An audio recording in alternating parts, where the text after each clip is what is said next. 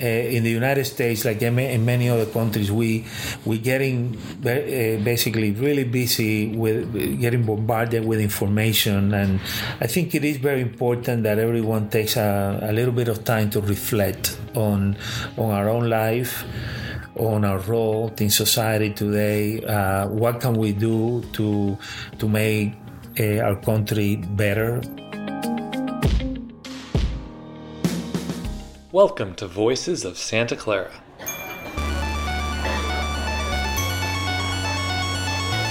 Having a good idea doesn't get stuff. And if we'd hit those, there would have been an explosion. We would have died, obviously. Scholarship should cultivate the virtues. Worry more about am I searching for what I should be doing next in the world? Hey everyone, welcome to the Voices of Santa Clara podcast. I'm your host, Gavin Cosgrave, and I'm back here on the beautiful Santa Clara campus just trying to stay afloat in week two of the quarter. It's a fun start to the quarter. I have four uh, great classes, well, three great classes.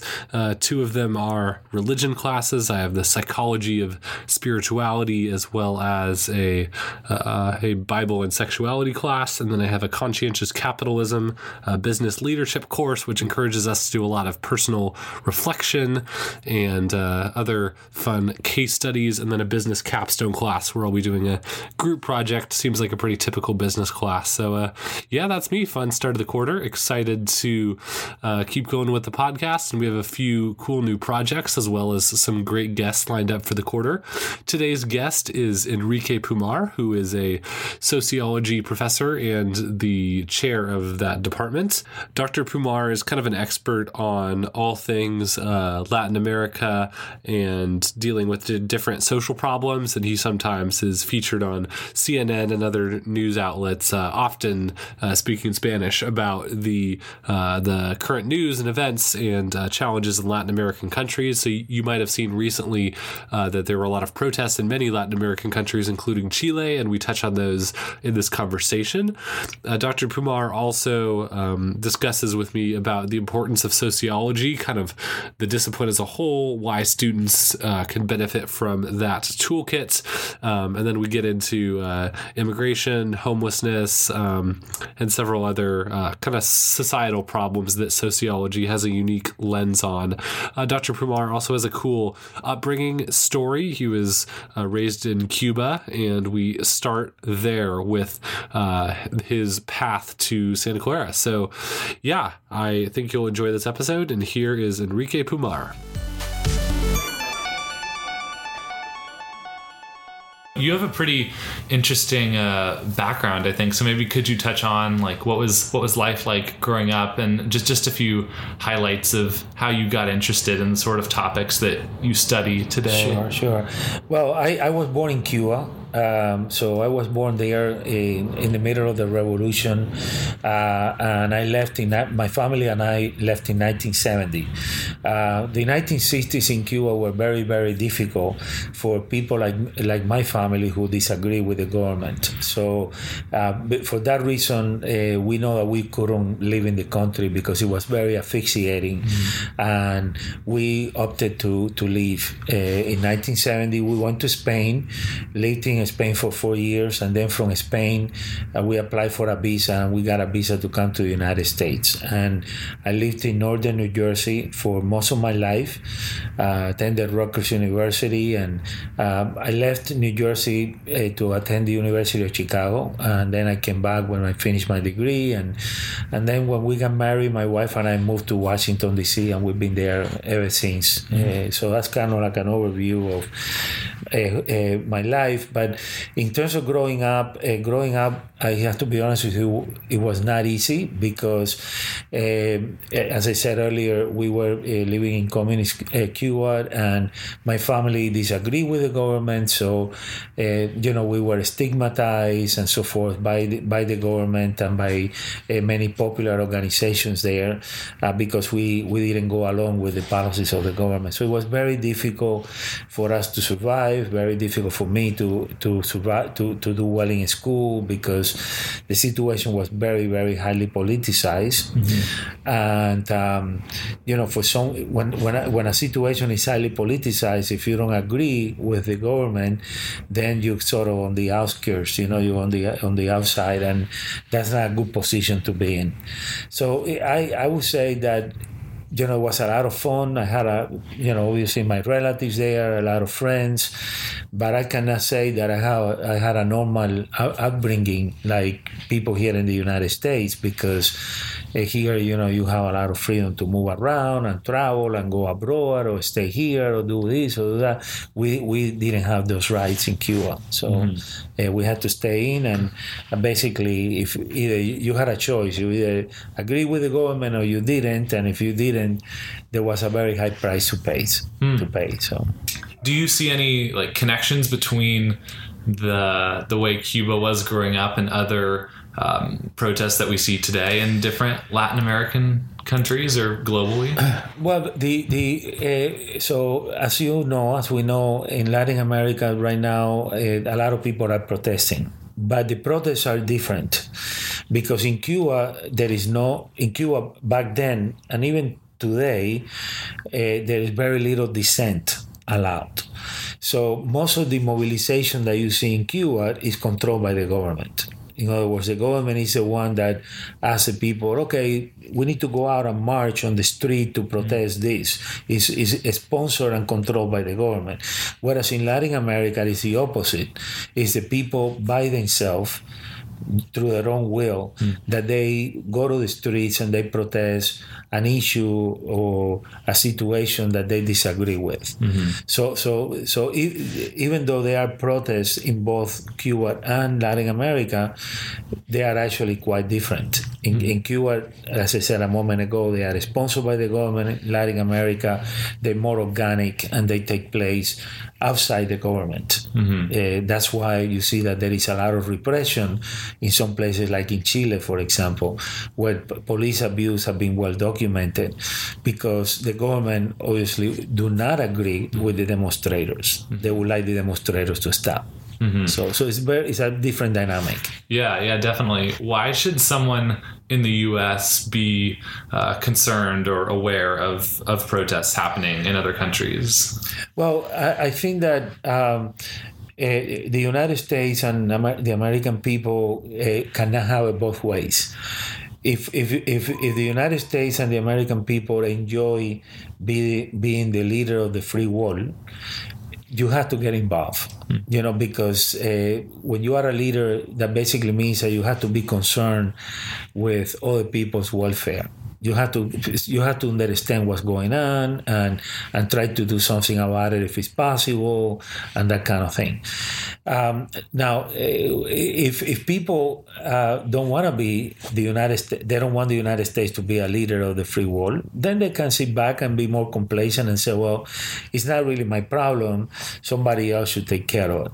But if you are expected to be a leader and you don't lead, then you lose your authority. And not only that, but uh, because of the way the international system is organized, uh, if we don't lead, other countries are going to lead. Other countries are going to try to take advantage of the situation to manipulate it to their advantage. You know, we, we normally say in academia that international relations are anarchical. You know, there is no central government. Every country is trying to defend their own interests. So in that situation, if you don't defend your own interest, someone else would take advantage of that uh, vacuum and would try to promote their own interests. So it's always better to defend your own interests rather than to uh, sort of be, be complacent and allow other, other countries to to become. Uh, leaders or challengers of, of the United States. For that simple reason alone, I think that we need to get involved. We need to know what's going on. But of course, there are other practical reasons, you know. Uh, for example, let's take the case of Chile. You know, Chile right now is in the middle of a, an uproar because uh, there is a wide uh, inequality and a lack of opportunity, very few social mobility, even though the economy is doing at the macro level, the economy is doing relatively well. Uh, why should an average American worry about that? Well, we import a lot of fruits uh, from Chile. We, this time of the year, we import a lot of uh, grapes from Chile. Uh, we import wine from Chile. We import many other things. And in addition to that, if you look at the Chilean uh, country, is a, is a very uh, narrow country that stretches a, a, a good chunk of South America it's a it's an strategic partner of the United States. You know, uh, if we if we are in good terms with Chile, we can we can actually have access to a lot of countries in South America because of the geography and the way it plays. So so there are many many reasons mm-hmm. uh, why we should pay attention to this. Yeah, yeah, totally. And I want to touch on immigration as well sure. some. So you, I know, have done a lot of work in writing yeah. and thinking about immigration, but maybe to to start, like, what are, are there any big misconceptions that you see a lot around immigration, or big issues that you don't think people are are thinking about very much when when thinking about specifically, I guess, U.S. Mexico border situation and immigration? Yeah, well, let me let me start off by saying that immigration is a worldwide problem. Hmm. If it, I, w- I was just actually uh, before you came in, I was looking at at the United Nations uh, High Commission on Refugees. Uh, Seventy-one million people around the world are displaced, you know, uh, in some form or another. Okay, so this is a major major humanitarian problem. In some cases, the the humanitarian problems are more profound than in others. Like for example, in the Mediterranean, Northern Africa, obviously in the Americas, in the Triangle countries in Central America and the United States, they seem to be, you know, areas where there is a great deal of displaced individuals. In Venezuela, about 4 million people have been displaced. In Venezuela alone, affecting neighboring countries, Colombia, Ecuador, so on and so forth. So, so this is a major humanitarian problem. We need to we need to uh, you know, if we live in this world, uh, this interconnected, globalized world, we have to be sensitive to that situation. Okay, and we also have a very large immigrant population in the United States, so that's very, very important as well. You know, uh, the undocumented population ha- has actually decreased from a, a few years ago. It reached up to 11 million, and it's now close to 10 million or so. These are estimates, no? Um, and they, there is a lot, you know, our, our, society is very diverse. A lot of people who settle in this country. So that also is a, adds to, to, to the complication of the problem. Mm-hmm. What are some of the misperceptions? Well, there are many. Uh, one of the misperceptions is that uh, immigrants are criminals. That's not true. That's absolutely not the case. If you look at a general, basically, homicides in the United States. Since 1993, the rate of homicides in the United States have been decreasing. And the United States has one of the lowest homicides in the world, about five for every 100,000 people. But since 1993, the homicides have been decreasing and immigration have been increasing. So there is an inverse correlation mm-hmm. between immigration and crime, at least in that sense. So the idea that immigrants bring crime is not just substantiated by the data. That's that's one misperception. Another one is the question of well, immigrants are taking jobs away from Americans. Mm-hmm. That's not true at all. It is true that immigrants are competing with Americans for low skills service jobs. Mm-hmm working in McDonald's, working in fast food restaurants, uh, you know, maybe construction work, uh, moving, doing landscaping, all of these kind of things. At that level, there is a, a, great deal of competition. But once you start looking at more sophisticated employments, um, the impact of immigration is actually beneficiary, not adversarial. You know, uh, in, in other words, immigrants create jobs. When you look at more sophisticated employment uh, categories. Mm-hmm. So, for example, here in the Silicon Valley, a lot of the uh, tech industries have been founded by immigrants. A lot of the startups are founded by immigrants. Mm-hmm. The immigrants are actually creating employment. Mm-hmm. Okay, so so we cannot say flat out, "Oh, immigrants are taking jobs away from America," because that's not actually the truth. The, that actually is not true there is some competition in some sectors of the economy, but not in others. And there are many areas in which we need immigrant labor. So, for example, uh, as you probably know, the many small towns uh, in the Midwest are, are suffering from uh, depopulation. People are moving out to the big cities. The only way to keep those towns is if we accept immigrants and they come and they settle there and they start, you know, eh, their own employments, you know, so, they become self-employed or they start a business or something to that effect. Then, they, then there, there will be some economic activity, and these towns will be, uh, you know, rejuvenated again.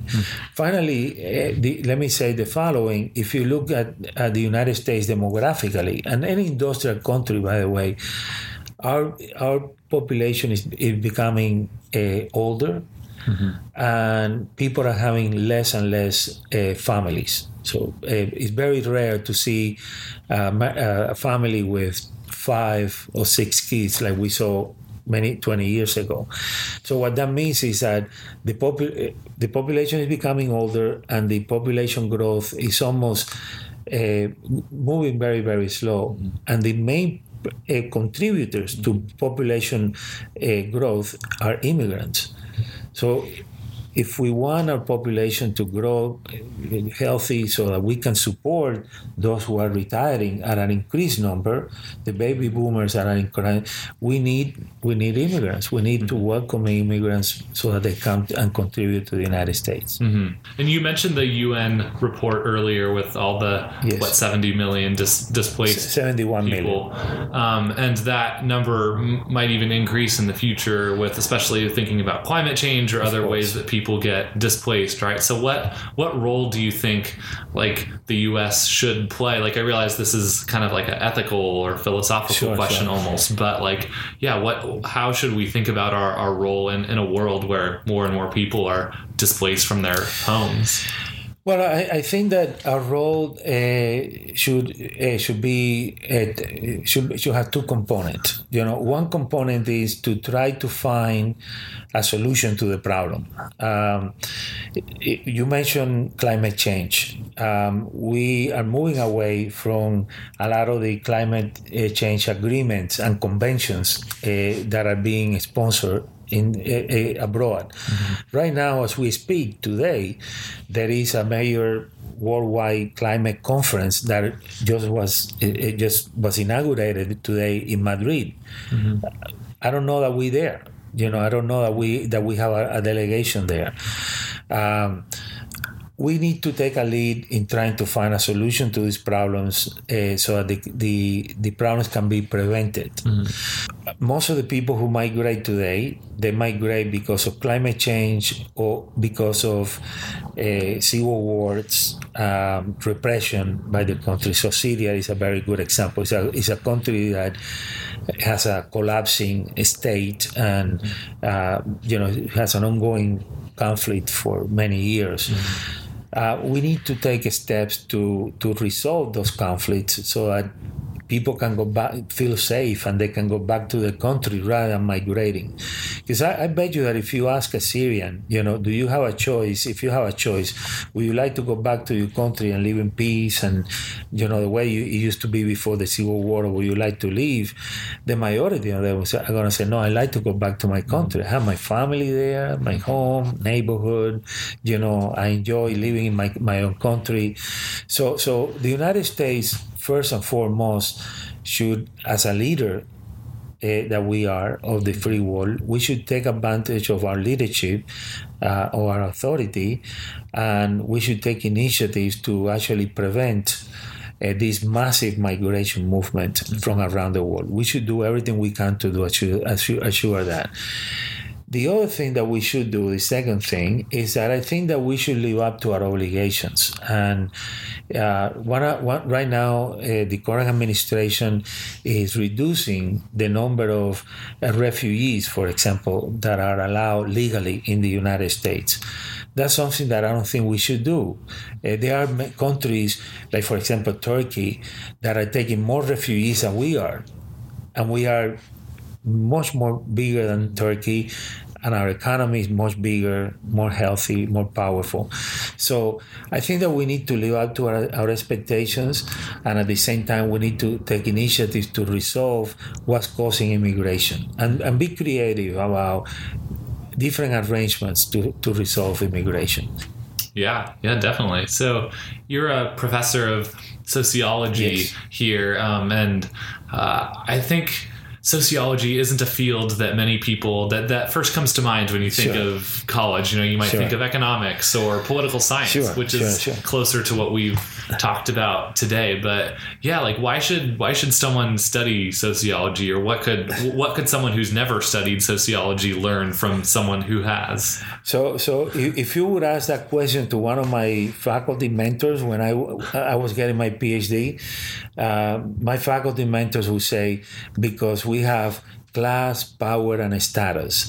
You know, again, this is a running joke among sociologists. Uh, there was actually a very famous uh, sociology in the 19th century who wrote about class, power, and status. So it's kind of like a running joke within the profession.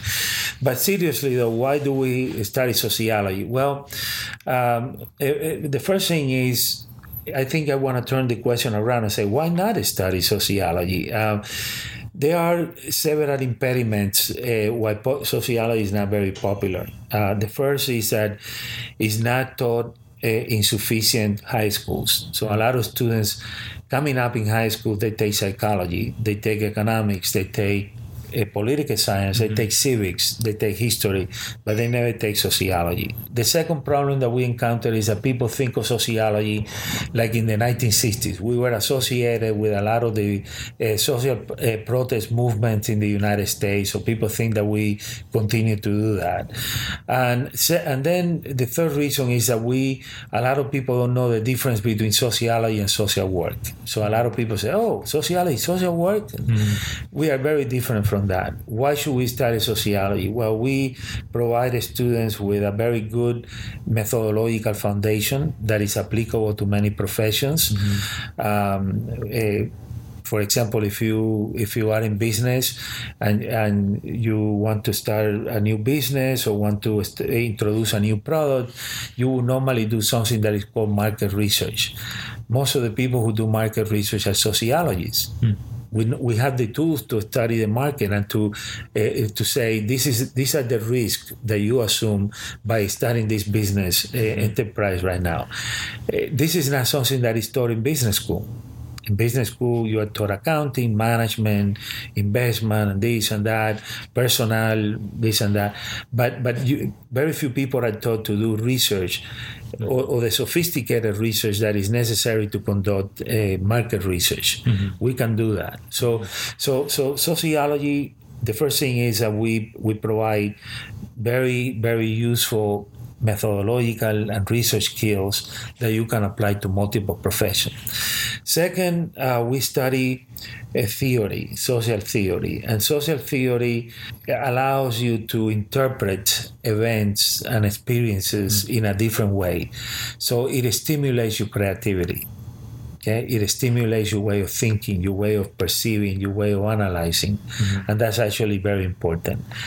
And then uh, one the things that we do is that uh, we specialize on studying some social problems that regrettably are not going to go away anytime soon.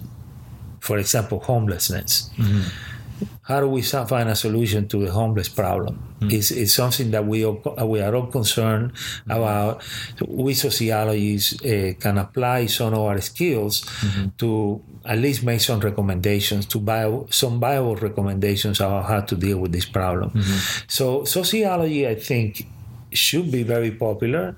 Uh, here in this university, you should know that we are a very popular major. We have uh, over 100 students in our program. Uh, we have a fairly large department uh, with faculty members. We offer lots of courses. We have a lot of visibility in the university. I, I feel that we're doing really well here in Santa Clara. I really do. hmm Yeah, or like if, if someone, let's say they were a business student or an engineer and, and they had gone through college and never studied sociology like what what are they missing? yeah like what are they what are they Well, like, uh, look, you I- mentioned the research methods and I uh, get that but Look, I, I, I'm glad that you that you talk about engineering. So engineering, I can make two points. One of the roles of engineering is to resolve problems in society, right? They're problem solvers.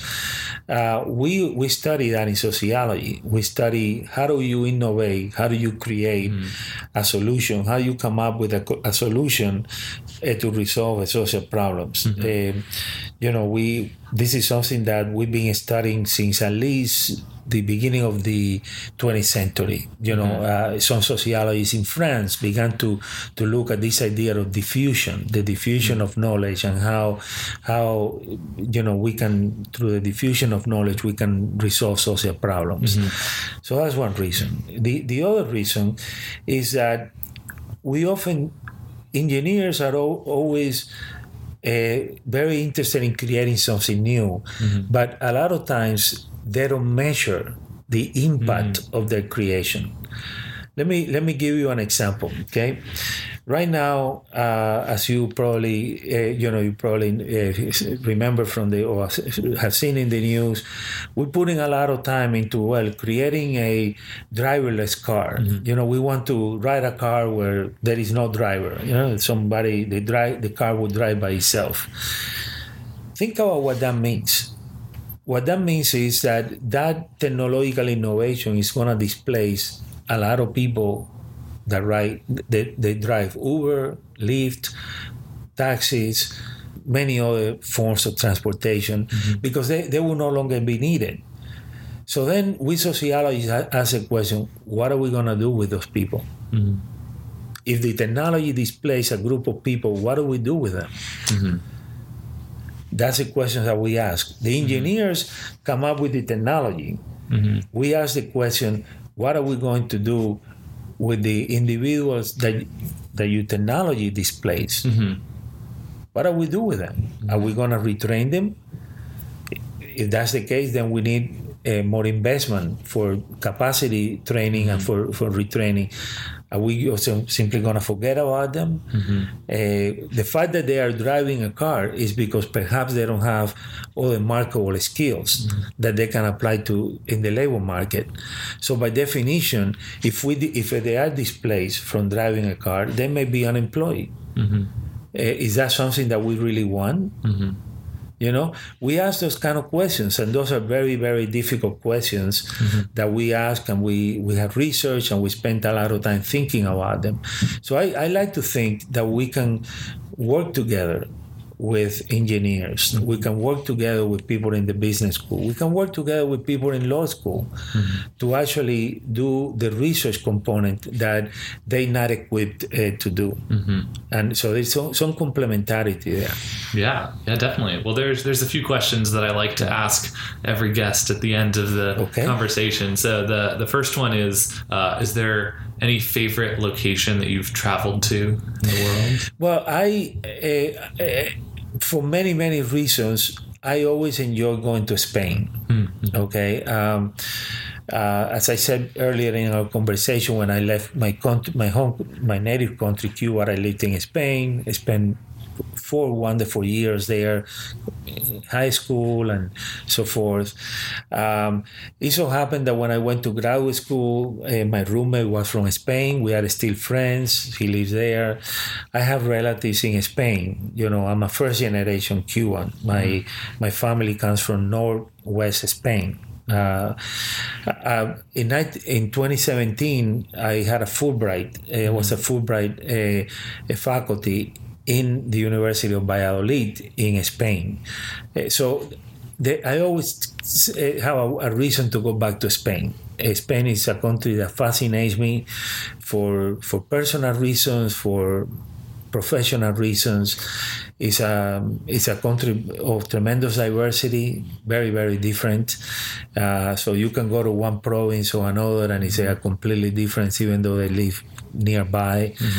And uh, and and that's that's a place that I, my wife and I, we always try to go back. You know, every time we have a chance, we always we have already uh, a trip planned for this summer to go back to Spain. You know, so Yeah, cool. yeah. If you could send a message to every person in the United States, what would you want to say? I, I, uh, that's very difficult. There are so many things that I would like to say, but I would generally uh, would like to say that uh, in the United States, like in, many other countries, we we getting uh, basically really busy with getting bombarded with information, and I think it is very important that everyone takes a, a little bit of time to reflect on on our own life on our role in society today. Uh, what can we do to to make uh, our country better? Uh, I think the United States is a great country, but of course, like any other country, we can improve on few things. So I would say reflect on, on your own role in society, uh, reflect on, on your values, what is right, what is wrong, what you would like to change, if it, if it can be changed.